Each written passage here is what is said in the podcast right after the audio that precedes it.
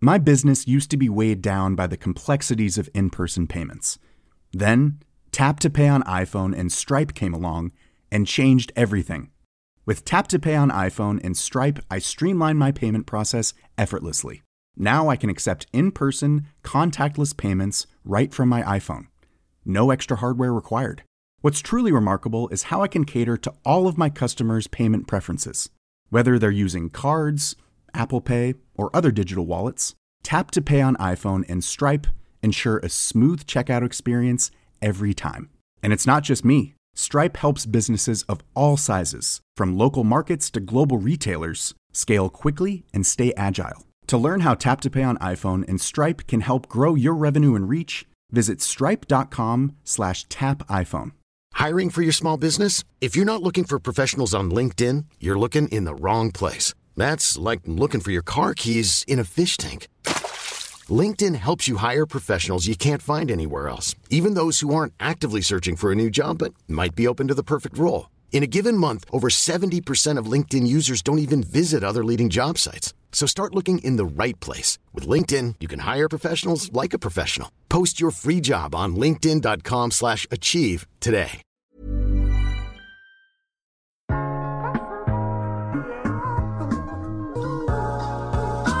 Hej, mit navn er Mark Anthony, og du lytter til iværksætterhistorier produceret af Podtribe Media. Du har som jeg helt sikkert lige set Løvens Hule, og vi hos iværksætterhistorier er rigtig glade for at kunne præsentere historien om Wuffeli, fortalt af Christian Ytting og Mads Gleitze. Kort sagt, så leverer Wuffeli hundefoder automatisk til døren, tilpasset efter hunden og ejerens behov. Og vi taler selvfølgelig om, hvilke tanker de to founders havde, inden de gik ned ad den berømte trappe med en værdiansættelse på 55 millioner kroner. Men også, hvordan det så alligevel var at ende op med den største personlige investering fra Jan Lermand. Men vi går også et stykke tilbage i Wuffelis historie, hvor de fortæller om nogle ret besværlige vilkår for at drive en ambitiøs abonnementsbaseret forretning. Og så lige pludselig, så skal vi op, og så, så går, øh, så virker den der bare elevator bare ikke. Og så ender vi med at, at være dernede i 6 timer uden mad og vand. Jeg kan huske, at jeg skulle syge meget på toilettet. Og, Og, kunde, og kundeservice-telefonen, den brændte bare, fordi der var heller ikke, nogen, øh, der var ikke noget signal i den der kælder der. Udover det får du et kig ind i fremtiden hos virksomheden med Lermans store investering, og hvordan man lige skal skalere internationalt, når man hedder Wuffeli. Ellers har jeg ikke så meget end at sige, at danske iværksættere kan bare noget. Rigtig god fornøjelse. Christian og Mads, ordet er jeres. Jeg tror, øh, både for Mads og jeg, der var det øh, sådan rimelig meget out of body experience, bare skulle der ind, og så gå derfra med en, øh, med en rekord. Det var bare, det var endnu vildere. Altså, det var, det var meget, meget surrealistisk. Det var en, en kæmpe, kæmpe oplevelse. men det var, det var en helt øh, vild oplevelse, også indtil nu. Det føles nærmest sådan helt sådan drømmeagtigt, sådan underligt. Ja. I, I, var, I, var ikke, I var enige, da I gik- ind i studiet om værdiansættelse og hvad jeres grænse var. Men den rykkede en lille smule på undervejs, fik vi jo lov til at se. Ja, det, det, det blev vi nødt til. Der kom et, øh, et super godt, øh, godt og skarpt bud fra, øh, fra Jan, og der var heller ikke nogen tvivl om, når man, når man går ind i løvens hule, så ved man jo godt, at det, man går ind med, det er jo øh, tit og ofte ikke det, man går ud med, hvis man er heldig at få en investering. Så øh, vi havde også gjort plads til, at der var noget, øh, noget forhandling, men vi, vi havde egentlig sagt, at, øh, at vi ville lægge den på, øh, på 35 millioner værdiansættelsen ja. som, som minimum. Men øh, da det sådan lidt var et take it or leave it fra, fra Jan, så, så blev vi enige om, at ja, den ville vi meget gerne sige ja til også, fordi at det var Jan, vi også øh, virkelig gerne ville, ville have med på vognen. Så ja, og det har vi været super glade for, at vi har, vi har besluttet os for. Det kan jeg godt forstå, at det, altså, det er jo fem dygtige mennesker, der sidder derinde. Men lige det, som I havde brug for, der er han måske virkelig eksperten. Han har i hvert fald rigtig meget erfaring inden for det område, ikke sandt? Jo, helt vildt. Øh, han er også, også allerede nu i efterfølgende snakker, der har været. Jan har bare en, en helt vild erfaring øh, med alle facetter af at både at sælge øh, abonnementsløsninger, men også at arbejde aktivt med din øh, kundebase i forhold til alle former for abonnementer. Ja, for som jeg forstår det, så er han jo ikke, han investerer ikke bare, han er ret aktivt engageret, ikke sandt? Jo, øh, be, be, bestemt. Han er også, øh, altså han er også, øh, altså han er på. Altså han giver også bare, også, også ringer også bare, tjekker ind, og vi har opfølgninger. altså vi er jo selvfølgelig gået i gang med at arbejde på, på nogle ting sammen, men især nu her, det store arbejde øh, går sådan for alvor i gang nu, også når vi kigger fremadrettet også på resten af 2022. Ikke? Ja. Ja, han har jo den der dybe forståelse både for abonnementsforretninger og online, så det er sådan, ja, i vores optik, der var det sådan et, et perfekt, øh, et perfekt match med, med ham og, øh, og med os. I uh, etablerer jer i 2018. I får, I får en god idé. Yes. I tænker, hunde, de er populære. Ja. Vi vil gerne lave noget hundemad, der er endnu bedre endnu mere ernæringsrigtigt. Det starter i 2018, men der går alligevel tre år, før I Løvens Hule. Hvad får jeg til at, at melde Jamen, hvis, øh, hvis det skal være helt rigtigt, så, øh, så meldte vi os faktisk ikke. Vi, øh, vi blev kontaktet af, af dem, der er ansvarlige for, øh, for, for Løvens Hule, øh, altså dem, der producerer det. Ja. Øh, fordi de har set nogle, nogle reklamer for os, øh, og en af dem, der er på programmet, var vist også medlem, så vidt jeg husker. Og så, øh, så rakte de så ud til, til Mads og jeg, og hørte om, øh, ja, om vi ikke kunne være interesseret i at medvirke i, øh, i programmet, fordi de synes, vi havde en, øh, en super spændende virksomhed, og øhm, var også lidt anderledes, end, end hvad der ellers havde været derinde af, af, af virksomheder. Så det var egentlig, ja, det var egentlig dem, der sådan approachede, approachede os øh, til at starte med. Det må da også være ret fedt. Det er jo også en, en anerkendelse i sig selv, ikke? at ens forretning er interessant.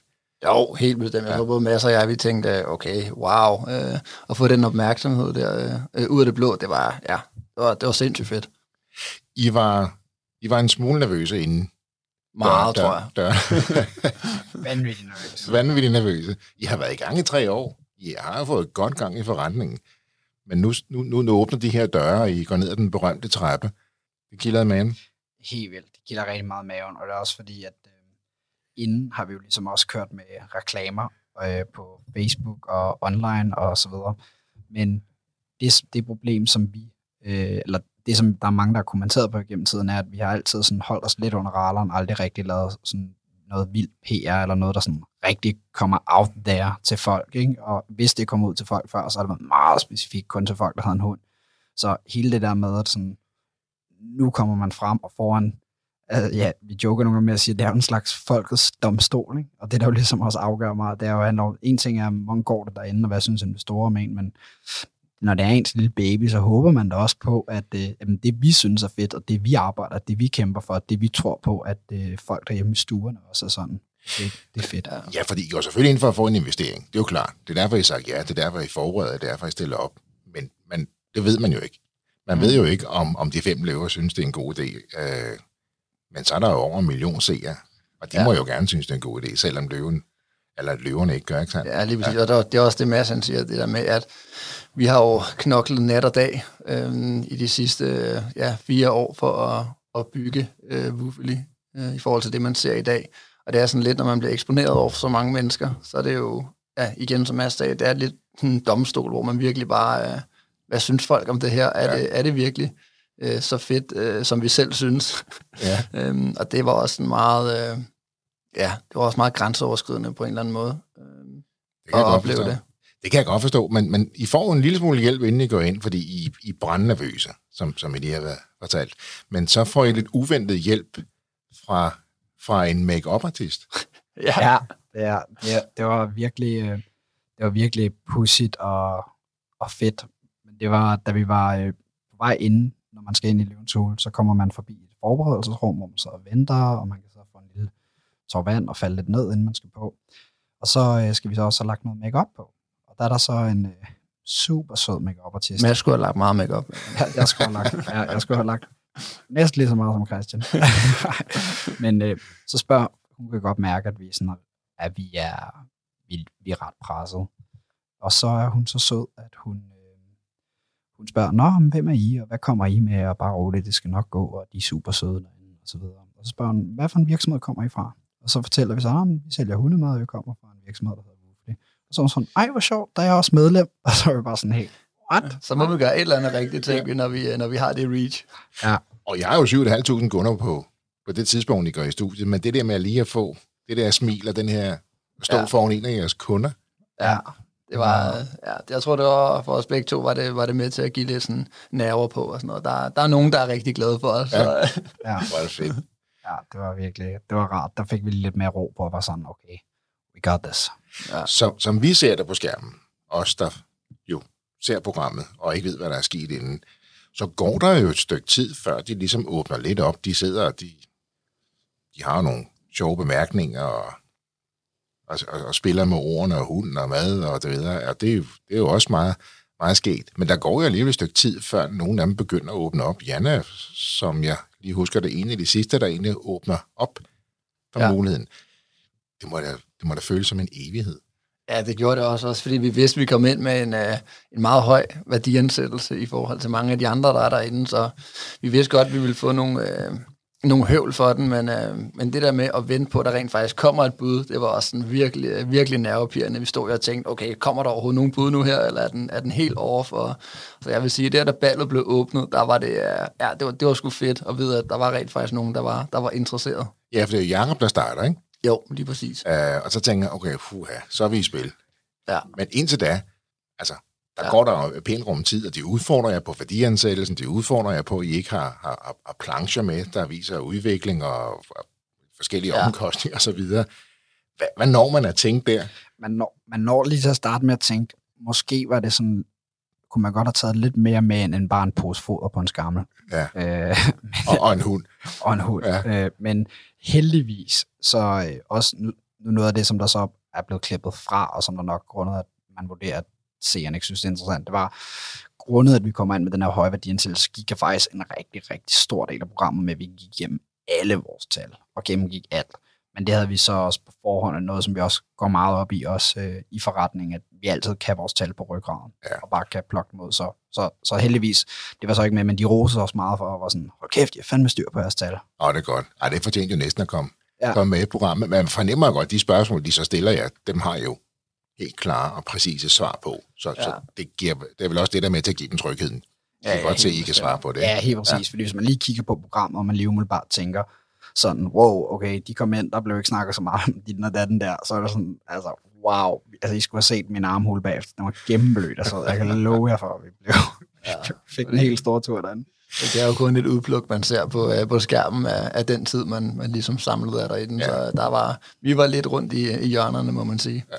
I har jo også en gave med til hver af de fem løver. De, de, de får en, et af jeres produkter, de får en pose ulemad hver, som så er til forskellige øh, raser. Ja. Og det sidder de så og joker lidt med, hvem der har fået hvilken hund. Liksom Mia har fået en Grand Noir, for eksempel, og er det Jacob, der har fået en Chihuahua? Eller ja, lige. Er, er, det, er, det, er det bevidst, eller, eller hvad er det et tilfælde? Nu kan jeg godt sige det. Det er ja. et stykke tid siden, jeg var i studiet. Ja, der var, der, var tænkt, der var tænkt rigtig meget over, hvad for nogle raser de skulle have inden. Og der var også tænkt allerede på forhånd, fordi vi vidste jo også godt, at når du kommer ind, der bliver stikket til dig, og, øh, og de laver også, altså de, de har jo deres egen interne jokes, de laver ja. omkring en, og så laver de jo også jokes frem og tilbage. Så vi havde tænkt over det inden, og sådan for eksempelvis, Jakob Risko slog os også som type, altså han plejer altid at have nogle friske og nogle sjove bemærkninger, som for eksempelvis med, med Lisa sagde han også øh, noget med, at når ja, Mia, ja, eller Jakob og Mia, vi er faktisk, eller, vi har faktisk tidligere investeret i en industri, og så siger han, øh, ja, også som investorer. så, så vi tænkte, give ham chihuahuaen, og så vidste vi, at han vil 100% kommentere på det. Og så fordi han er jo, har jo italiensk origin også, og så fulgte vi så med det samme op med, jamen vi overvejede også italiensk trøffelhund, så der, der, var, der var ting meget over. Det er jo meget stærkt. Det er jo også en del af jeres forberedelse. Og så nogle skarpe mennesker, som de fem løver, det fanger de jo sikkert også. Ja. ja. Så, så jeg og ham kunne godt lave en lille smule gas med, og det, det gjorde I, og det, det tog han rigtig pænt. Han, fik, han kom så ikke videre jo. Det, det blev så Jan jo. Det blev Jan. Ja. Golden Retrieveren. Golden Retrieveren, simpelthen. Se, programmet blev optaget for knap et halvt år siden. Når I går ud af studiet, så ser man jo, hvor, hvor glade I er, og det, det kan man jo godt forstå.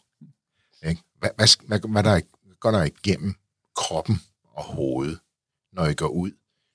Nej, I går derfra med 3 millioner kroner fra Jan Lermand. Altså en person, rekord i løvens hule, en person investerer 3 millioner i jer. Ja, det var, det var helt vildt. Altså, det skulle også lige bundfældelser efterfølgende. Der, øh, der gik lige lidt tid, tror jeg, før den, øh, før den sev sådan rigtigt ind. Og plus man er jo også bare på sådan et, øh, et stadie, hvor man bare ja, køre på pumperne, når man står derinde, og hele ens øh, svarberedskab skal bare være klart, og man er, altså, man er virkelig bare på. Altså, alle eksamener tidligere for mit vedkommende, det var jo vand i forhold til, i forhold til det her. Ikke? Så øh, der var ikke nogen tvivl om, at, øh, at man var det, det, den skulle lige sive ind efterfølgende der, hvad der egentlig var foregået, både derinde og de penge, vi var kommet afsted med, og sådan nogle ting der. Det var, det tog lige, øh, det tog lige en, øh, en nat søvn for at finde ud af, hvad, hvad der egentlig var sket. I kunne godt sove. Kunne godt sove. Ja. Ja. Man Det var sådan, godt. altså det føltes sådan, som om man mentalt havde løbet et maraton. Altså man var bare sådan helt blown, fordi man bare havde skruet 500% op for blusset derinde, fordi at man ville jo gerne være skarp, og man ville svare hurtigt, og man skulle både også huske at smile og være sjov, og Ja. alt det der, ikke? Så da vi kom ud bagefter, var det sådan, altså begge vores hjerner var bare puff, fuldstændig eksploderet, og var sådan, hvad vildt, og så i bilen på vej hjem derfra, der er der bare sådan, vi snakker ikke rigtig i bilen, for vi begge er bare så, så, Så så udkørt. Ja, Så I sidder helt, I har lige landet 3 millioner, I er bare helt flad, I er helt stille i bilen hjem. helt Der stille. bliver nærmest ikke sagt et ord. Der bliver nærmest ikke sagt et ord. Det er bare sådan, ja, det er helt stille og roligt. Det var lige, hvis vi så en hund på vejen, se, åh, Ja. der står en fransk picard. øh, den slags. Der en vuffelig kunde. Ja, forhåbentlig. Ja. Ja, præcis. Så kører I hjem, for I, I kan sove for en god nat søvn, og så vågner I. Nu vågner I at have fået Jan Lermand ind med 3 millioner. Så vågner man første dag, dag 1 med ham. Så starter der jo et eller andet, fordi det er jo ikke sådan, han sender jer en check. Nej, det ville være rart, hvis det var sådan. Men øh, der er også lige lidt benarbejde, der skal gøres forud for det. Øhm, og så er det jo den her due diligence-proces her, den, øh, den ligesom starter efterfølgende, hvor at de skal kigge tingene efter i sømmene og ja, finde ud af, om, øh, ja, om tingene er, som vi har sagt på, på fjernsyn og så videre der. Ja, fordi sat på spidsen, så kan man sige, de har sagt ja til det, de har oplevet, de har hørt, og det, de har troet på, ud fra hvad jeg har sagt. Ja. Den her due diligence-proces, den, den kan jo i princippet Den kan sagtens ben for falde. det, ikke sandt? Det Ja, kan, fuldstændig. Det, det kan den sagtens. Men øhm, ja, det, det tog selvfølgelig lige lidt tid efterfølgende, fordi at det er jo mange penge, der bliver investeret, og øh, man skal jo sikre sig, at tingene er, som, øh, som de nu engang skal være. Øhm, men der blev, jo- der blev heldigvis ikke ændret på noget i den, i den proces, og øh, ja, tingene var, som, øh, som, som de skulle være. Så, Igen, så det lykkedes at komme helt i mål. som vi sagde lige før. I har styr på tallene. Godt ved, I ikke have dem alle sammen med, men I har styr på dem. Ja, ja, præcis. Så det er jo, og det er jo også bare sådan, det er jo, det er også det, man ikke ser bag kameraet, men det er jo også en helt færre proces, fordi i princippet kunne man jo bare gå ind og sige, whatever. Ja. Så, så løverne har jo også brug for, for det er sådan, så For Der det var en- bekræftet her. Ja, så der var, der var en, jeg synes, det var en, det var en rigtig fin proces. Altså også meget grundig og detaljeret, men det var, det var helt, det var, det var ligesom det skulle være. Så når man kommer ind i, i, i Jans verden, for det er jo ikke kun ham, der sidder derinde. Ah, Nej. Hvad, hvad mærker man der? Altså, hvilke hænder oplever I pludselig? At I, det, nu har I jo andre investorer med. I har fået samlet funding på 8 millioner, hvor Jan så står for, for, øh, for de tre af dem, ikke? Men nu træder jeg ligesom lidt mere ind i hans verden. Hvad, ja. Hvad, hvad sker der der? Men det er, jo et, altså det er jo et professionelt setup, han har, og det kan man også mærke med det samme. Altså han har jo et team, der sidder bag, øhm, analysts og, øh, ja, og PR-folk og så videre, og så videre, så man kan godt mærke, at ikke dermed sagt, at, at de, de investorer, vi havde med i forvejen, ikke er professionelle, men man kan godt mærke, at, at han har sådan et helt, en, et helt hold bag sig ja. øhm, til at tage sig af, af alt muligt forskelligt. Og det kunne man godt mærke sådan the, the full power of, når man, øh, når man ligesom kom, kom under de vinger, også i den der due diligence-proces også, at øh, der var altså der var folk, der, der rykkede på tingene og, og kiggede ting, øh, tingene efter i sømne. Ja, de har gjort det før. Ja, ja, det var der ikke nogen tvivl ja. om. Skud til Karina og Martin. Som har betydet rigtig meget for jer i den her proces. Ja, de har, ja. de har været med ind over og, kørt den og hjulpet med at kigge på vores tal. Og faktisk også øh, nogle af de beregninger, som man gennemgår. Vi er jo en abonnementsforretning, så noget, man går rigtig meget op i, er, hvad man kigger på, hvad er ens kundefrafald. Ja. Der er de også øh, præsenteret nogle, øh, nogle anderledes måder og beregninger at se det på, som der faktisk også viser lidt, at vores tal øh, nok i virkeligheden er bedre, end det vi selv regnet til, for det er jo kun okay. positivt. Interessant. Det er jo så, selv, så er det okay lige at regne en lille smule forkert lige der, når det går, når det går, Når det går den rigtige vej, ja. Ja, ja, ja, der er det bare, øh, vi bruger dine tal nu. Og netop det med abonnementsvaren, I fortæller jo også, at, at øh, jeres kunder har, hvad siger en levetid på knap to år. Mener jeg, I nævner i programmet, ikke? Ligesom det er nu. Og det er også igen, fordi vi ikke er sådan det hele, altså vi er ikke hele tidshorisonten med, på grund af, at vi er en ung virksomhed. Så i takt med, at jo længere vi eksisterer, jo, jo, jo, øh, hvad skal man sige, jo højere bliver det her tal heldigvis også, fordi ja. at øh, vores, vores medlemmer gerne vil blive hos os. Og det synes jeg også er ret imponerende, fordi I er kun knap tre år gamle, og I kan allerede nu se, at jeres, jeres kundes Ja. levetid er to år. Det er jo ret, ret godt. Ja, men de, ja, og, de, og de nyeste beregninger, vi faktisk kigger ind i, som det er ikke nogen, vi er, altså officielt er begyndt at bruge nu, hverken internt eller eksternt, men det er også et, en stor ting, som vi kigger på, det er, at vi kigger på det enkelte medlemskab. Men det betyder altså, at hvis du som hundeejer, du har en Labrador, og du så, lad os sige, at den ene eller anden årsag, hun har jo øh, ligesom os mennesker, er jo kun på jorden desværre et begrænset antal år. Men hvis du så har en hund på syv år, og du har været medlem i tre år, så øh, er der mange, der får hunden igen bagefter. Så det er en måde, vi begynder at anskue på det, er, i stedet for at kigge på den enkelte hund, så kigger vi på hundeejeren, og der kan vi faktisk se, at der er de meget længere tid, fordi at når man først har haft en hund, så er man meget glad for hunden, og vil også gerne have en til bagefter. Rigtig mange får jo en til. Ja, og så er de heldigvis også glade for Wuffeli, så de vil også gerne have, at deres nye hund kommer på Wuffeli. Og det må jo simpelthen være, fordi det er ikke bare fordi det er nemt, men også fordi det er godt. Ja, fuldstændig. Og det er også det, der er det, det allervigtigste for os, også både bare som, som os som personer og hele visionen bag Wuffeli, men også øh, kernen i en abonnementsforretning, der det skal bare være i orden, og det skal bare spille. Ja. Og vi er, ikke, vi er ikke sat på jorden, eller Wuffeli er heller ikke sat i verden for ikke at gå ind og lave en impact, og, og rent faktisk rykke folk og skubbe dem i den rigtige retning. Hvordan opstår ideen? Altså, så er I jo heller ikke ældre. Altså, har, har I været hundeeksperter siden I var 8, eller hvad? Hvad er det, der gør, at I lige pludselig tænker, vi skal lave noget virkelig næringsrigt hundemad? Det var, øh, jamen, Mads og jeg, vi øh, ville begge to gerne starte en, en virksomhed for, øh, for de der cirka fire år siden. Og så synes vi, det var et super godt kompetencematch, øh, Mads. Mads, kompetencematch? Kompetence Mads, ja. Øhm, så fik du det. Ja. øhm, så Mads han har en baggrund fra, fra DTU, øh, fra Biomedical Engineering, og jeg har en baggrund fra, øh, fra, fra CBS, og lidt mere over i, i økonomidelen. Og det var bare i vores optik et øh, super optimalt øh, kompetencemas. Så øh, vi... Oh, du har det fedt lige så vi vidste, vi vidste, vi ville lave et eller andet sammen. Ja. Vi var bare ikke 100% klar over, hvad det ligesom skulle være. Vi vidste også godt, at det skulle være noget, øh, noget online, og så begyndte vi at, at kigge lidt ind i, hvad, sådan, hvor går folk meget op i kvalitet, og hvor man villig til at betale for, øh, for kvalitet. Og så kom vi hurtigt til at tænke på, hvad har, hvad har folk virkelig kært? Og det er jo deres, deres børn, og, øh, og så deres øh, kæledyr. Der er sikkert også andre ting, de, de har kært. men, øhm, men ja, så undersøgte vi, øh, vi det her, det her pet space, og det var bare, tingene blev bare gjort, som de altid var blevet gjort, specielt inden for hundesegmentet.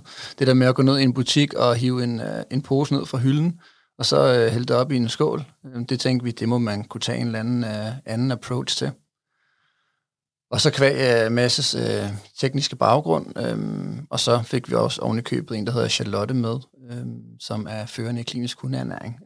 Fordi at, igen, det er ikke nogen hemmelighed, at, øh, at hverken masser af lærere var eksperter på det her område, så vi har ligesom brug for noget assistance til at udvikle, udvikle vores opskrifter. Så I får ret hurtigt hende med, som er ekspert i klinisk dyreernæring? Ja, det, okay. det var sådan en forudsætning. Det var, øh, ja, hun var nærmest den første, eller var den første, der ligesom øh, kom med på vognen og var også med til at, øh, til at udvikle vores algoritme, sådan, så vi var sikre på, at, at hunden fik, øh, fik, fik det rigtige. Men det leder så hen på den her øh, digitale tilgang til det, hvor vi laver de her skræddersyede foderplaner til, øh, til hver enkelt hund, hvor at, ja, man indtager nogle informationer som øh, vægt, alder, race, aktivitetsniveau og, og så videre. Og så kigger vi så på den enkelte hund og laver sådan en, en skræddersyet foderplan, så den får øh, præcis det, den skal have øh, hver dag ernæringsmæssigt. Og det tænkte vi, det var sådan anderledes end at gå ned og hive sådan en, en, uh, en generisk pose ned fra hylden hos uh, Maxiso eller uh, dyrlægen, eller hvem det måtte være. Det kan jeg da godt forstå, altså, fordi det er jo vores bedste ven, og det, vi er jo kendt for at passe bedre på vores hunde og vores biler, end vi er til at passe på os selv. Ikke? Nu jo. Jo. findes der så rigtig mange programmer til mennesker også. I har så udviklet et koncept, et program på abonnement til hunde. Ja, det var også noget af det første, vi hørte. Også, øh, altså sådan, fordi lige til at starte med sådan venner og familie, reagerede jo også sådan, og der kom også kommentarer også fra, fra andre rundt omkring. Der var sådan, Hvad fanden er det, I har gang i? Hvad fanden er det, I laver? Okay. Og der var meget den der, vi lever jo i gode tider, når en hund får en øh, personlig øh, foderplan på den måde, ikke? Jo. Øh, så, men øh, til at starte med, der, der griner folk jo også lidt, ikke? Og også fordi vi var jo super passionerede omkring det her. Vi gerne vil begynde at tage en, en frisk approach, kombinere hele vores teknologidel på et ellers meget støvet marked. Øh, men ja, så er det bare taget den ene hund og taget den anden, og ja, here we are. Og så kommer de jo også ind på i programmet. De udfordrer jo lidt på, at I har en abonnementservice. Øh, jeg mener underkøbt, det er Jan selv, der siger, at abonnementer, det er jo ty- typisk SAS, altså software, altså service, der, når man først har det op at køre, så er der minimale omkostninger, men I har jo nogle ret, hvis ikke høje, I har hvad, hvad, nogle anselige faste omkostninger på hver leverance. Ja. Og det ved I selvfølgelig godt inden, han, han udfordrer jer på det. Ja, men det var også, altså vi, vi, vi respekterer det også fuldt ud og sådan noget, men når man kigger på, øh, på øh, ja, på SaaS virksomheder og ja, software virksomheder og sådan noget, så er det nogle, det er nogle meget højere øh, multipler, det bliver handlet til, øh, end, end dem, han sidder og, og, øh, og slynger ud.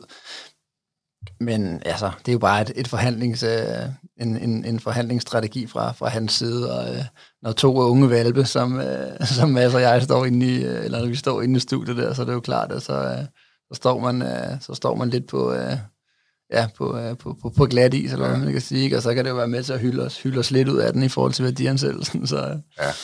Ja. ja, for I kunne gå med i, i deres optik en høj værdiansættelse nu, her seks måneder efter. Jeg samarbejder også med Jan, der kunne det jo være interessant der at høre lidt om, hvad værdiansættelsen må er nu. Ja.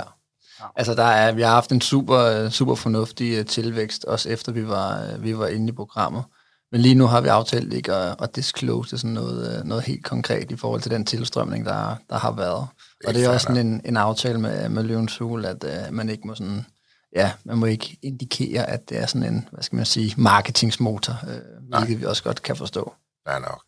Men I, I har ikke fået færre abonnementer? Det har vi ikke. Det har vi ikke. Lad, lad os sige det sådan. ja. Se, øhm, I står derinde. Den første, der byder ind, øh, hvis jeg husker rigtigt, det er Jakob med 2,75, ikke sandt? Men så smider han sådan lige sådan en sjov lille betingelse på, at han faktisk vil have 75 procents rabat. Hvis ikke vi når en omsætning. På 44 millioner. Ja, ja, lige præcis. Den er da også frisk, ikke? Ja, den er, den er meget frisk, men jeg tror, at altså, både Mads og jeg har meget is i maven i forhold til, at vi nok, vi nok skal nå det, men igen, og, øhm, og potentielt skulle give en discount i den størrelsesorden, hvis man ikke når det. Det var bare det var ikke en, en risiko, vi ligesom var villige til at tage. Nej, nej, nej præcis. Men øh, ja, det, ja, det var også lidt det der med, at øh, altså, ingen tvivl om, Jakob Rigsgaard er virkelig cool og nice, og det var, man overvejede også at sige ja, bare for, for muligheden for at drikke øl med ham. Men, det kan være, at vi får det alligevel. Det kan være, vi får det alligevel. Jakob, skriv, hvis du hører det. Men, men det er... Øh, men, men jeg tror også, der var lidt, altså man kan jo godt forstå, hvorfor han siger, som han siger, øh, men jeg tror også, altså, når som iværksætter, så tager man jo en risiko, når man, når man bygger en forretning, og man prøver nogle ting, og det, det er jo også fedt at få nogle investorer med, som der også er sådan, vil du være, vi vil også godt have hånden på koblerne, og vi forstår også den risiko, der er, der, der er bagved, ikke? selvom der selvfølgelig er meget, mange beregninger, mange tanker og stor strategi bag det hele så, så, det, så det fedt, når man alle folk har hånden sådan hårdt på kogepladen. Hårdt på kogepladen, ja. Og, og der, er jo bare en, og der er jo bare en høj grad af usikkerhed. Altså, det kommer man ikke udenom, så øh, jeg tror bare, det vil ikke give masser af jeg øh, ro i maven, hvis, øh, hvis vi var, hvad skal man sige, hvis, hvis det var så vigtigt et, et target at nå. Altså, det vil, være, det vil nok mere være en, en presbold, end, end det vil være noget andet. Ja, den, det vil måske være en ret hård presbold, fordi det er jo på hans investering, han skal have 75 procent. Det er jo ikke på hundemad. Nej, præcis som, øh, så, så kunne man måske sige, at den har været lidt nemmere at forhandle. Ikke? Ja, jo, jo, så, så kunne det ja. godt være, at vi har gået med til den. Hør nu her, i de seks måneder, der er sket, der er I blevet taget godt hånd om. I havde allerede investorer ind. I har en samlet funding på 8 millioner, uh, som vi var inde på før. I har, ja, jeg sagde 25 ansatte, men, men, men siden vi, vi, vi snakkede med jer første gang, så har I jo fået flere ansatte. Så, så hvor mange er I oppe på nu? Der er kommet et par, øh, hvad er det, to-tre stykker, der er kommet, øh, der er kommet yderligere. Okay. Der har været meget fokus på, øh, på, på Løvens Hus, og hele det her øh, staffing, det har der desværre ikke været så meget tid til, som vi, øh, som vi egentlig havde, havde håbet på. Fordi det er jo en proces at få, få rekrutteret de, øh, ja. De rigtig passionerede hundemennesker. Har I også fået god hjælp til det? Rådgivning, hjælp i forhold til, til onboarding? Ja, det synes vi. Øh, ja. Vi har nogle gode, øh, gode sparringspartnere også på, øh, på den front, så ja. det, vi også, det sætter vi også rigtig stor pris på. Så I var to i 18. For små fire år siden fik I det en. I var to i 18. I fik så en klinisk dyrenæringsekspert på. Ja. Så var I tre. Nu er I næsten 30. Nu er I også gået for at være nogle unge iværksættere med en god idé omkring noget hundemad. Nu er i ejer, og I er også ledere. Nu skal I være chefer. Ja, det er, det er, det er, det er, det er en sjov rejse også at være på. Øhm, altså, man kan ikke bare møde ind sådan længere og begynde bare at råbe op med sådan, at sige, hey, jeg har lige fået en mega fed idé, lad os lige alle sammen gøre det. Nej. Fordi at der er sådan, altså vi er nødt til, noget vi arbejder meget med, er også i takt med, at vi skalerede ind i sjove udfordringer. Vi oplevede det, tror jeg, mange kan genkende til, men det var, at altså især i starten, der gunslangede vi jo meget, hvad man lavede og hvad folk lavede. Altså gunslanget? Ja, Altså, du ved, det var meget sådan for hoften. Altså, folk havde ikke sådan en Okay. faste stilling, fast rolle. Lad Altså, os lige prøve det. Lad os lige prøve det. Okay. Det, Ja, ja. er stemning. lad os lige lave et referral-program. Altså, det var bare sådan, kom out of the blue, og lad os lige optage en, en fed video, og tage nogle fede billeder af nogle hunde, og gøre det her, hvor nu har vi sådan, jeg vil ikke sige en stram struktur, men vi kører meget øh, projektstyret og målrettet. Altså ikke sådan så, altså folk har jo ligesom et free wiggle room inden for, hvad man sidder og laver, men det er jo også bare vigtigt, at når man er øh, den mængde mennesker, som vi i hvert fald er nu, og også i, i takt med, at vi forhåbentlig kun bliver flere over tid, så skal der jo være nogle, øh, nogle rammer og forståelse for, jamen, hvorfor er det, at øh, du gør det, og, og hvorfor er det, at, at det, vi laver både i kundeservice eller marketing eller på vores retention team, at jamen, det alt sammen giver mening og arbejder i samme retning, men for forskellige områder. Ikke? Hvordan, øh, hvordan det påvirkede jeres, øh, jeres entusiasme, jeres kreativitet, at det skulle måske agere lidt mere stramt, med lidt, lidt strammere styring? Altså, der er ikke nogen tvivl om, at, at det der med at være sådan accountable over for, lad os bare sige, en, en bestyrelse, det, det, giver, vi- altså det, det giver noget. Man, man tænker lidt mere over tingene, fordi som, som jeg sagde før, altså det, til at starte med var det jo kun mig og ham. Og det er, så kunne vi jo nærmest gøre, gøre tingene, som, som vi ville, og hvis vi fik en eller anden god idé, så kunne vi prøve det af, og hvis det viste sig ikke at være en god idé, så kunne vi hoppe på den næste gode idé. Ja. Men det der med at få sat nogle rammer, og, øh, og have den her sparring med, med, med, med en bestyrelse, som du også er accountable overfor, og skal, ligesom skal, skal retfærdiggøre øh, beslutninger og sådan noget overfor, det, er, øh, det, har været, det har været super godt, og også fordi, at Mads og jeg har måske ikke den, den vildeste struktur i forhold til øh, i forhold til visse processer og sådan noget, så det har været, det har været jeg tror for os har det i hvert fald været, været rigtig godt, og øh, ja, at få, få dem med på vognen også. Ja. Og hvem, ja. hvem er den mest strukturerede af jer to så? Ja, det, er det, er jo nok, det vil jeg sige Mads.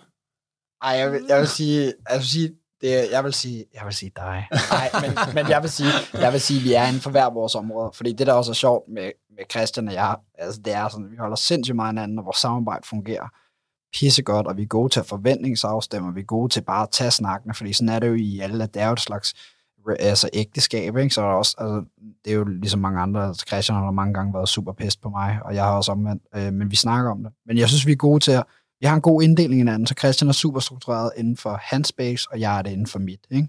Hvor ligesom der er nogle ting, som, altså for eksempel helt den juridiske del i forretningen, med alle kontrakter og papirarbejde og sådan noget, det er mit kryptonit. Altså, jeg kan slet ikke, det er sådan, at du starter ikke, ja, du går ikke på DTU for at forholde dig til det, vel? Og det kører Christian bare mega godt, og så er der så nogle andre ting, jeg kører. Er det CBS'en, der kommer ind og... Ja, det, det, det, det, det, det, det er det, det vil jeg sige. Det, vil, det vil jeg sige. Men igen stærkt her, I har, altså, altså I anerkender egne og hinandens styrker, kan man sige, og også som uh, svaghed af kryptonit, kan jeg høre. Ja. Uh, du bruger udtrykket, ikke? Som, som jeg jo plejer at stille, stille til sidst i programmet. Mads. Åh, undskyld, undskyld, Men det er jo godt. Det er lige præcis det, for det er det, der er interessant. Ikke? Altså en ting er styrkerne, men hvad er kryptonitten? Hvad kan virkelig dræne dig for energi, eller kreativitet, eller lyst, eller tro, eller vilje? Ja. For vi har jo alle sammen kryptonit. Ja. Og det er også igen tilbage til det kompetencematch, øh, Mads, som jeg nævnte i starten. Øh, at vi er, altså vi har en, en, en vidt forskellig palette sådan, af interesser og, øh, og, og kompetencer, og det synergiser bare virkelig, virkelig godt. Ja, Um, og det har det gjort lige fra starten af. Men jeg tror i forhold til sådan, det der med, at vi, vi, er blevet, altså, vi er blevet meget mere professionelle siden starten, og sådan alt, hvad vi gør, hvordan det er mere struktureret. Altså, det er ikke bare professionelt, for det er professionelt skyld. Men, men der, der, jeg tror, det har været sværest for mig sådan at rette ind på nogle ting. Jeg har været for mange kommentarer igennem tiden. Det er også det, jeg har, og det er også meget åben om. Jeg har det faktisk endda på min LinkedIn-profil. Jeg har ADHD, jeg har sådan bullerne ADHD. Okay. Øh, og og det, er, det, det kommer op forsiden og bagsiden af medaljen. Det er, at man har rigtig meget energi.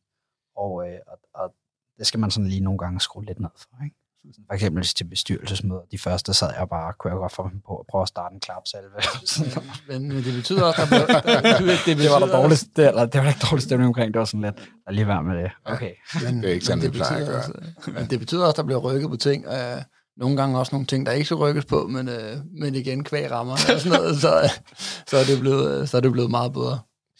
Og det er jo fantastisk, og tak fordi du deler det også super sejt, at du også lige får det på din, din LinkedIn-profil, men, men, men hvor er det godt, du i tale sætter det her. Du, du sidder her og fortæller om det, og I har skabt en succes sammen.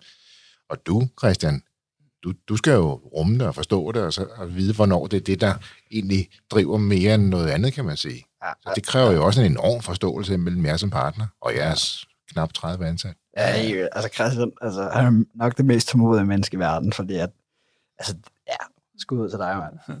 Ej, men der er ikke nogen tvivl om, at, at jo, som Mads siger, altså jeg tror, alle founders øh, internt har nogle udfordringer, fordi det er jo som et, et ægteskab, og man er, man er så meget sammen, bruger så mange timer sammen, øh, har diskussioner, øh, og det er, sådan tror jeg altid, det vil være, men hvis man finder frem til, øh, til en, en fælles løsning, hvor man kan ja, komme kom videre og stadig være venner, og det rent faktisk også skal styrke forretningen, så er det, øh, så er det jo super stærkt, og vi har, ja, vi har sådan, vi har lidt hver vores tilgang til, ja. til tingene, og så starter vi i øst og vest, og så plejer, plejer vi normalvis at, at mødes på, på midten og finde en eller anden uh, super optimal og god måde at gøre, at gøre tingene på. Det er jo fantastisk at rumme hinanden på den her måde, og hvor er det dejligt at høre, at du taler om din ADHD, og hvordan du kan stadigvæk kan skabe en virksomhed, og, og egentlig sætte det aktivt i spil. Det lyder som om, at du egentlig bruger det som, ja. næsten som en styrke og positivt i forhold til at skabe bevægelse. Han siger jo, det er hans superkraft, Mads. ja, Sådan. det er min superpower, men det er ligesom, uh, with great force comes great responsibility. Så man skal sørge for at få brugt the force, så man ikke bliver en Sith, men i en Jedi-god retning. Ikke? Så ja, kan det være godt. Så der har vi både Star Wars og Spider-Man ind over her. Ja, ja, ja. Man skal bruge det, man skal bruge det, man skal bruge, altså man skal ligesom projicere energien i den rigtige retning. Ikke? Ellers, så kan, ellers så kan det godt blive... Uh, altså det fede er, at man har så meget energi, men hvis du ikke kontrollerer det, så er det bare i alle retninger. Så man ja. skal ligesom ja. skubbe det i en retning. Det skal du nok lære en dag, Mads. ja, lige, lige præcis. Hvor er det godt at høre, og, og, og hvor er det rart, at, at du, du taler om det, fordi det er jo en diagnose, rigtig mange har, og måske endnu flere har, som ikke er klar over, de har. Uh, og netop det her, hvordan, i stedet for at se på det som kryptonit, altså, jeg har den her diagnose, nu skal jeg også hele tiden være opmærksom på, hvordan, om, hvordan bruger jeg det som en, en superkraft, kan man sige. Og så kræver det også enormt meget af ens partner. At forstå, hvor, hvornår det er det, ja. det der taler, ikke? Ja, øhm, det synes jeg er et fremragende eksempel på, I to. Ja, ja. I sidder jo her, altså der er en fantastisk symbiose øh, mellem her. Det er jo dejligt. Ja. Det er vi glade for at høre. Det synes vi også selv. Ja. Wuffeli fra 2018. I Løvens Hule. Rekord for, for personlig investering. Det er cirka et halvt års tid siden. Det går godt. Jeg kan ikke logge alle tallene ud af, og det er også fint nok. Men det går godt. Yes. Hvad er næste skridt? Næste skridt? Kan I, kan I tale om det? Jeg, jeg tror, det vil være at holde sådan noget i sporet. Uh, ej, ej, det ej. Vi har mange hunde. Ja, dem var de glade for, alle de... Ja, uh... vi har, vi har mange hundejokes. Ja. Men uh, næste er sådan, at det, der jo sker nu, og også uh, efter programmet har været udsendt, det er, at uh, Øh, der, der, øh, vi, skal, vi, vi har lige flyttet et nyt lager, blandt andet, og der, der er en masse ting, som øh, vi lige skal have styr på øh, derude, for at sikre, at øh, det hele kører ordentligt og stramt og struktureret. Og så er det egentlig bare lige øh, til at starte med, øh, jeg aner ikke, hvad jeg snakker om.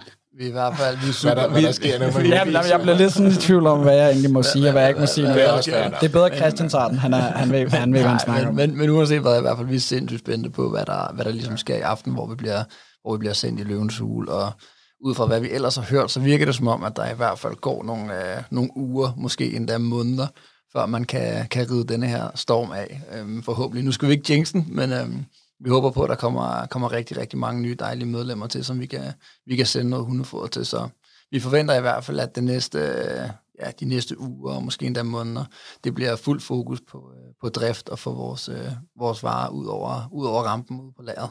Så er det godt, I trygge hænder med nogen, der har prøvet det før, fordi I, I bliver jo værmandseje nu. Ja. Ikke? Altså nu, nu er programmet rullet over skærmen. Nu er I værmandseje. Nu er der rigtig, rigtig mange, som af dem, som ikke kendte til jer før, som kender til jer nu. Og det er jo klart, I kommer jo i spotlight, der kommer en masse opmærksomhed, der kommer også flere interviews. Vi er jo glade for, at vi kan være de første, der bringer en interview ja, med jer. selvfølgelig. Selvfølgelig, Mark. Ja, tak. Det er vi rigtig, rigtig glade for, men der kommer jo flere, ikke sandt? Jo. Øhm, og nu, nu var du lidt ind på lager før også der, Mads, og der, der var noget med noget lager på et tidspunkt, hvor I havde lager nede i en bankboks, og I blev lukket inde. ja, lige præcis. Altså i, i, i jeres bedestart. Hvad var det lige, der skete der? Det var det allerførste sted, vi fik, uh, vi fik lov til at have lager hos, uh, hos en af mine kammerater ude i Glostrup. Ja, Take var, it away. Ja, det var en vanvittig fed mulighed, uh, at vi fik lov til at have lager derude i Glostrup, og det var bare det vildeste for os, fordi vi, vi var jo en two-man army dengang, og vi gjorde bare alt selv. Men så fik vi lov til at få noget plads ned i, øh, i sådan et, et kælderlokale, som er Handelsbankens gamle bankboks, hvor det faktisk opbevarede øh, værdipapirer back in the day. Og der går sådan en historie derude med, at i gamle dage kom Simon Spies kørende der og gik ind i banken og hentede papirer frem og tilbage. Og det var så dernede, vi startede med at opbevare og have hele vores lager. Problemet var bare, at det var top sikret, det der dernede. Der var sådan 3 meter tykke betonvæg, intet telefonsignal, der, signal, der kunne komme ned eller ud. Og den eneste måde, du kunne komme ned på, var med en gammel elevator. Vej, gammel vejelevator. Ja, gammel vejelevator. Så der var, og, og, det, og strømmen dernede, øh, den var sådan, altså lyset dernede, det var meget shaky. Altså nogle gange så slukkede det bare, andre gange tændte det igen, og det var sådan et ret stort og langt lokale, hvor vi fik lov til at få en, lille plads ned inde. Og så, det lyder sådan en lille smule Stephen King, Lars von Trier-agtigt allerede, det du er ved at beskrive. I den grad. Det, det er det også. Og så lige pludselig, så skal vi op, og så, så går, så virker den der vareelevator bare ikke. Og så ender vi med at, at være dernede i seks timer uden mad og vand. Og jeg husker, jeg skulle syge meget på toilettet. Og, og, kunde, og kundeservice-telefonen, den brændte bare, fordi der var heller ikke nogen, øh, der var ikke noget signal i den der kælder der. Så i den tid, vi var derude, så Mads og jeg, vi løb op og ned af den der vareelevator, ned og pakke pakker, og så op igen og tage, tage service-telefonen. Nej, det var... I kunne simpelthen lige præcis få signal inde i, inde i elevatoren, eller hvordan? En hvad, undskyld? I kunne lige præcis få signal ind i elevatoren? Nej, nej, vi var nødt til at komme op, altså op fra kælderen, før vi havde signal, så vi var nødt til at tage hele vejen op i elevatoren, og så ud, og så op i, øh, i mødelokalet, hvor vi kunne tage ja, til service Så det var, imens vi var dernede, så lå den bare derop og gik der bare ild i kundeservice, ikke? Fordi vi begge ja. var dernede, ikke? Ja, fordi der var så mange pakker, der skulle pakkes på det tidspunkt der, så det var, det var en meget, meget, meget spændende og udfordrende tid. Ja. Så det, det var, så det er måske okay, at I kan lære det mere. Ja, det er altså tak til Frej for, at vi kunne være derude i starten, for vi ved ikke helt, hvad vi, hvad vi ellers skulle have gjort, fordi det var, pengene var jo knappe, og ja, ja så man kan jo ikke gå ud og lege uh, de der 1.500 kvadratmeter lager, som, uh, som, som vi har nu. Så det var, det var en super, super fed mulighed, at, at vi kunne gøre det der. Vigtigt med et godt netværk, ikke? Jo, jo det betyder meget. Her. Helt vildt. Det hedder Wuffeli. Det er jo et ret dansk navn. Ja. Hvad, skal I kun, uh, kun være i Danmark? Vi har øh, faktisk undersøgt, om det fungerer på, på andre sprog, og det gør det heldigvis også. så, øh, men igen, altså, vi plejer altså at sige øh, Google, som vi jo sammenligner os meget med rent størrelsesmæssigt, så, så øh, det, det, er jo, det er jo også et navn, øh, kan man sige, eller et brand, ikke? Ja. Så, øh, men, øh, men jo, vi skal da vi skal nok, nok ikke kun være i Danmark øh, i resten af, resten af vores tid. Og så er jeg nødt til at spørge, hvorfor er I inspireret af sangen? Ja, den var der op at vende i starten, det kan, man, øh, det kan man jo ikke komme udenom, men det er jo igen meget, meget folkeligt. Øh, Wuffeli. Ja, ja. Og det var, ja, det var også meget, øh, meget pudsigt, hvordan vi kom frem til det egentlig. Ja, der er mange, der også har spurgt ind til, fordi det vigtigste for os, der valgte navnet, var, at det skal være noget, der er nemt, kort, og så skal det også være faktisk lidt sjovt, lidt legesygt, og så skal man lidt vide, hvad det handler om i navnet. Og der er mange, der har været sådan efterfølgende også har været sådan, hvis der, der er store virksomheder, Boston Consulting Group, Novo Nordisk, og alle de der, de har sådan nogle vilde navne, hvor man tænker, oh, wow, der er fart på der, ikke? Men øh, så får du sådan, Wuffly, det er jo godt nok et øh, spøjsnavn, altså hvorfor har I valgt det her? Og sådan. Og så siger vi, at det er også, vi har, vi har gjort rigtig meget ud, også igennem tiden at arbejde både med vores brand, og både hvad vores personlige kerneværdi er, men også hvad Woofly står for, hvad vores kerneværdi er. Og der er det bare det at sige, at det vi også synes, der er så vigtigt at huske på, det er, det er hunden, vi arbejder med, mand. Altså, det er hunde, det er ikke robotter, det er ikke nogle seriøse arbejdsmaskiner eller noget, det er hunde. Man har en hund, hvis, altså, hvis man kan skære det helt ned til essensen af, hvorfor man vælger at få en hund, så er det fordi, det på en eller anden måde giver en lykke eller livsglæde i en eller anden form og format. Og det gør den jo, fordi det er et meget kærligt og omsorgsfuldt væsen, som der altid bare, lige meget hvad, er bare glad og legesyg og kærlig. Og det er også derfor, at som ligesom navn skal også bare reflektere den legesyghed og den kærlighed og den, det smil, man får på læben, ja. som når man ser en hund. Så det er også derfor, vi er meget, faktisk er meget stolte af, at det også har den der lidt... Det kan jeg faktisk ja. godt forstå, for det bringer jo også jer tættere på jeres kunder. Altså, det kan også blive for fancy og for, for engelsk, øh, ja. så man næsten får skabt en afstand til sine kunder. Det her, det er jo, det er jo tæt på, det er jo ufarligt, det er genkendeligt. Ja. Øhm, ikke mindst på grund af sangen, inspiration eller ej. Det gør bare, at man et eller andet sted har et eller andet forhold ret hurtigt til det. Ja. Men det er modigt. Ja. For en personlig kommentar herfra, det, det er jo modigt at gøre det, men når man så er ude over det, jamen nu er jeg, ja, jeg har været på landstækkende tv, sikkert med over en million øh, seere. Nu er jeg jo sådan folkeeje. Så nu, nu kender vi jo flere, nu er det det, I er, nu er det det, I hedder, og sådan er det. Og så er det jo meget godt, at det også virker i udlandet. Det kan jo siges. Ja, ja, det kan det. det Vi kan være- arbejder faktisk stadigvæk lidt med, at øh, der er en del, der siger Buffalo i Borg, men øh, det kan være, at de stopper med det nu, hvor vi bliver eksponeret, eksponeret lidt bredere. Ja, lige præcis. Det kan være, hvis, hvis vi en dag åbner i Tyskland, så kan det være, at vi lige udskifter ved med W. Wuffeli. Med Åh, om, ja. Måske lille omlaut over ud. Det kan godt være. Med, med, så hedder det fuffelig på tysk. Det kan jeg selvfølgelig godt sige. ja, med enkelt med. Hundemad. Vi hedder wuffeli. Andre dyr? Ikke, øh, ikke som det er nu. Vi har godt nok fået en del henvendelser faktisk. Ej, hvor ærgerligt, I ikke sælger kattemad, eller ej, hvor ærgerligt, I ikke har foder til min ondulat, og, og sådan nogle ting. Men øh, vi, har, øh, vi har 100% fokus på, øh, på ernæring til, til hunden, som, som det er nu, og det bliver nok også sådan fremadrettet. Så skummer jeg at blive ved din list. Det er det, I er rigtig, rigtig dygtige til. Det er det, I er blevet ved med at vækste ud fra. Det er det, vi, øh, vi gerne vil blive ved med at dygtiggøre os Det indenfor. er jo også noget is i maven, fordi det, mange kunne da godt blive lidt grebet af, så siger vi, når nu har vi skabt en stor succes på hunden, kan jeg vide, om vi kunne gøre det samme på katte? Ja. Ja. Men det er også der, fordi selvom altså, vi, vi er selvfølgelig utrolig glade af, og hvor vi er lige nu, og hvad, og hvad der ligesom er sket, også især her med i aften med Løvens Hule. Men vi, øh, men du ved, inde i hovedet har vi også bare en idé og en tanke om, hvad der skal ske, og hvad der kunne ske, der simpelthen kunne give alle vores medlemmer så meget mere værdi, så mange flere muligheder, så det er igen største iværksætter-kliché, but we're just warming up. Sådan. Sådan skal det være. Hvis troen ikke er der, hvad er der så?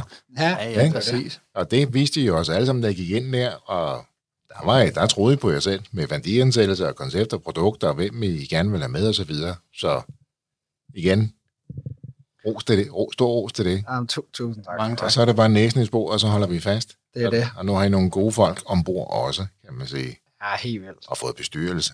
Ja, det har også været, øh, været virkelig, virkelig fedt.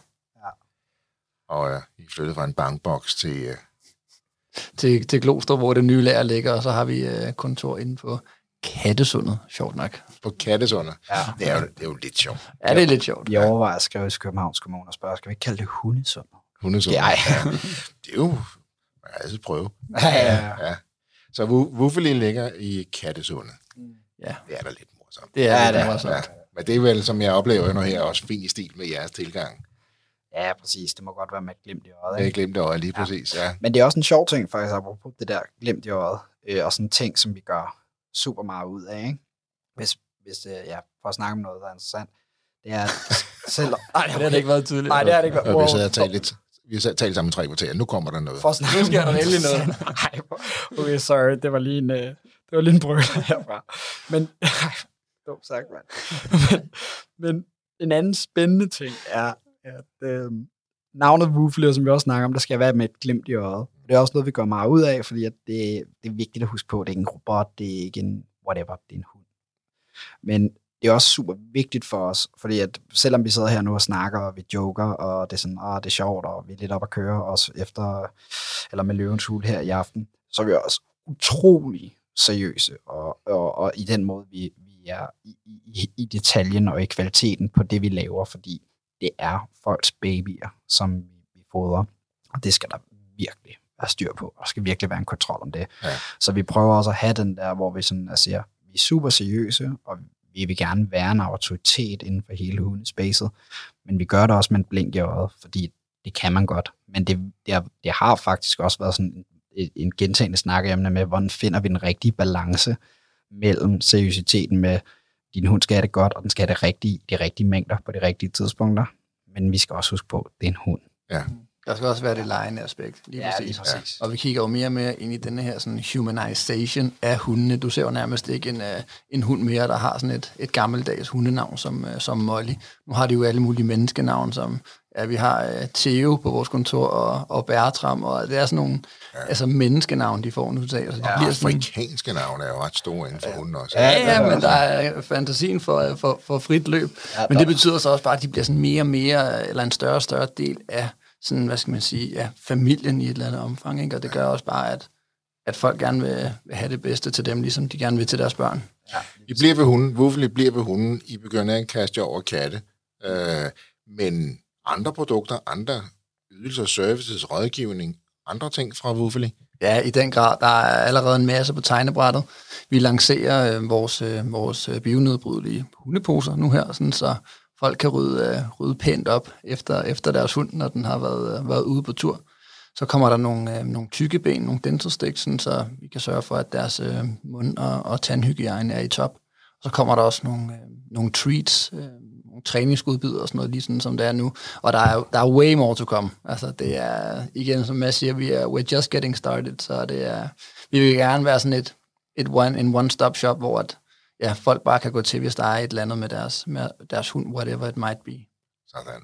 Godt at høre. Men det der med snuden i sporet og en god ting ad gangen, så vi ikke kommer ud med, med en hel palette af nyheder. Lige ja, præcis. Vi tager en ting ad gangen. Ja. ja, lige præcis. Og vi er også sådan, altså, altså forretningsmæssigt er vi også meget livrem og seler, på trods af, at vi også sidder her og joker og har det sjovt. Men vi, vi er meget sådan, lad os gøre få ting rigtig godt, og når vi har styr på det, så lad os tage et skridt til. Lad os tage et skridt til, ikke? Ja, det er igen et kliché, men, men det der med fokus, det er, det er i hvert fald øh, i vores optik sindssygt, sindssygt vigtigt i et øh, startup eller, eller scale-up, eller hvad vi efterhånden skal kalde os.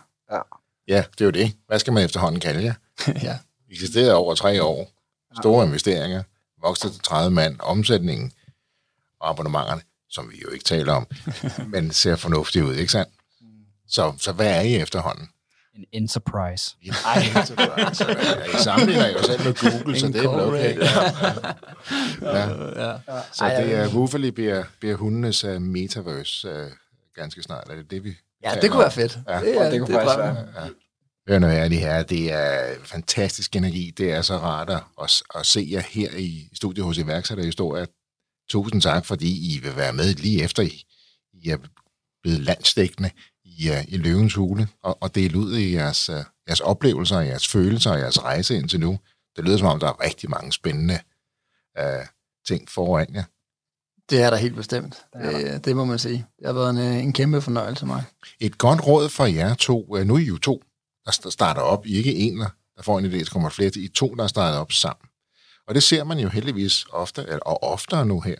Uh, et godt råd, hvordan bevarer man et stærkt samarbejde og et godt forretningsmæssigt venskab? Øh, hvordan sørger man for at være, være enige om i hvert fald alle de vigtige ting? Det er svært at være enige om også de vigtige ting, vil jeg sige, men øh, jeg synes, som jeg nævnte tidligere, så er det jo et, et, et ægteskab, og man bliver nødt til at sige, hvis der er et eller andet, der går ind på, og ikke gå og... Øh, gå og, eller lægge det på hylden, så øh, lad, det, lad det ulme, fordi det er i hvert fald grobund for, at, at det kan gå galt på et tidspunkt. Så jeg tror, at måden Mads og jeg har fået det til at fungere på, det er det der med sådan at, at kommunikere, hvis der er et eller andet, der, øh, der nærer en eller går en på. Øhm, og så det der med at kunne, kunne argumentere, hvorfor det, hvorfor det. Øhm, okay, du synes, at vi skal gøre det. Øhm, hvad, hvad, hvad begrunder du det i? Øhm, så jeg tror, at den der dialog og kommunikation, den har været, øh, den har været sådan en key til, at vi sådan løbende har kunne, øh, har kunne få det til at fungere. Også selvom vi har haft øh, nogle perioder, hvor bølgerne er gået, gået rigtig højt og sådan noget, men vi har alligevel formået at komme, komme stærkere ud på den anden side og øh, er kommet frem til nogle rigtig gode øh, beslutninger, synes vi selv i hvert fald. Ja. Ja, og så have hinanden tryk i, øh, i tygt og tynd. Jeg var faktisk, øh, jeg var faktisk nede med, med stress i sommer, så det ikke skal være løgn, og der var masser øh, masse meget forstående. Og, øh, ja, det var jo så lige omkring, øh, at I var med i Løvens Uge. Ja, det, det var det faktisk. Men, øh, men der var Mads for eksempel god til ligesom at, at gå ind og, og tage over og løfte øh, en stor del af den byrde, som jeg så ikke kunne løfte på, øh, på det tidspunkt. Så igen, det der med at have det, have det menneskelige med, være god til at kommunikere, have hinanden tryk, øh, ja, stole, øh, stole på hinanden, det tror jeg også er et, en super vigtig faktor i forhold til at øh, ja, komme over stepperne. Ja, fuldstændig tryk ja. med hinanden, ja. ja og have hinanden tryk, det har jeg hørt dig sige rigtig, rigtig mange gange. Det, ja. er, ja. det er godt. Ja, det er vigtigt. Og så har Wuffel jo en, en kultur nu i snart 30 mand. I jo skal også være eksempler. Ja. Gode eksempler, rollemodeller for alle jeres ansatte, ikke? Jo. Øhm, så det er jo også vigtigt. Det er rigtig, rigtig godt at høre. Ja. Christian og Mads, det har været en uh, stor fornøjelse at have med. Tak fordi I tog jer tid til at være med i iværksætterhistorie her lige efter I har været uh, i Løvens Hule. Jeg ønsker jer alt det bedste og fortsat stor vækst og succes. Tusind, tusind, tusind tak. tak. En kæmpe fornøjelse. Ja, tak for, at vi måtte være med. Min store fornøjelse. Tak skal I have. Det var historien om Buffeli fortalt af Christian Ytting og Mads Gleitze. Hvis du også har en iværksætterhistorie, som du brænder for at fortælle, så hop ind på vores hjemmeside og udfyld vores formular. Og så er det måske dig, vi tager fat i. Ellers er ikke så meget andet at sige, end danske iværksættere kan bare noget. Tusind tak, fordi du lyttede med. Kan du have en rigtig god og entreprenant dag, til vi lyttes ved igen. Hej.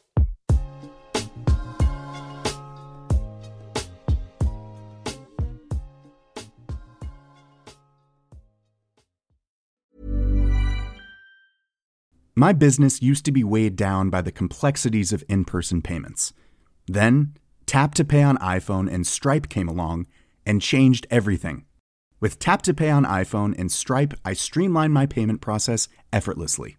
Now I can accept in person, contactless payments right from my iPhone.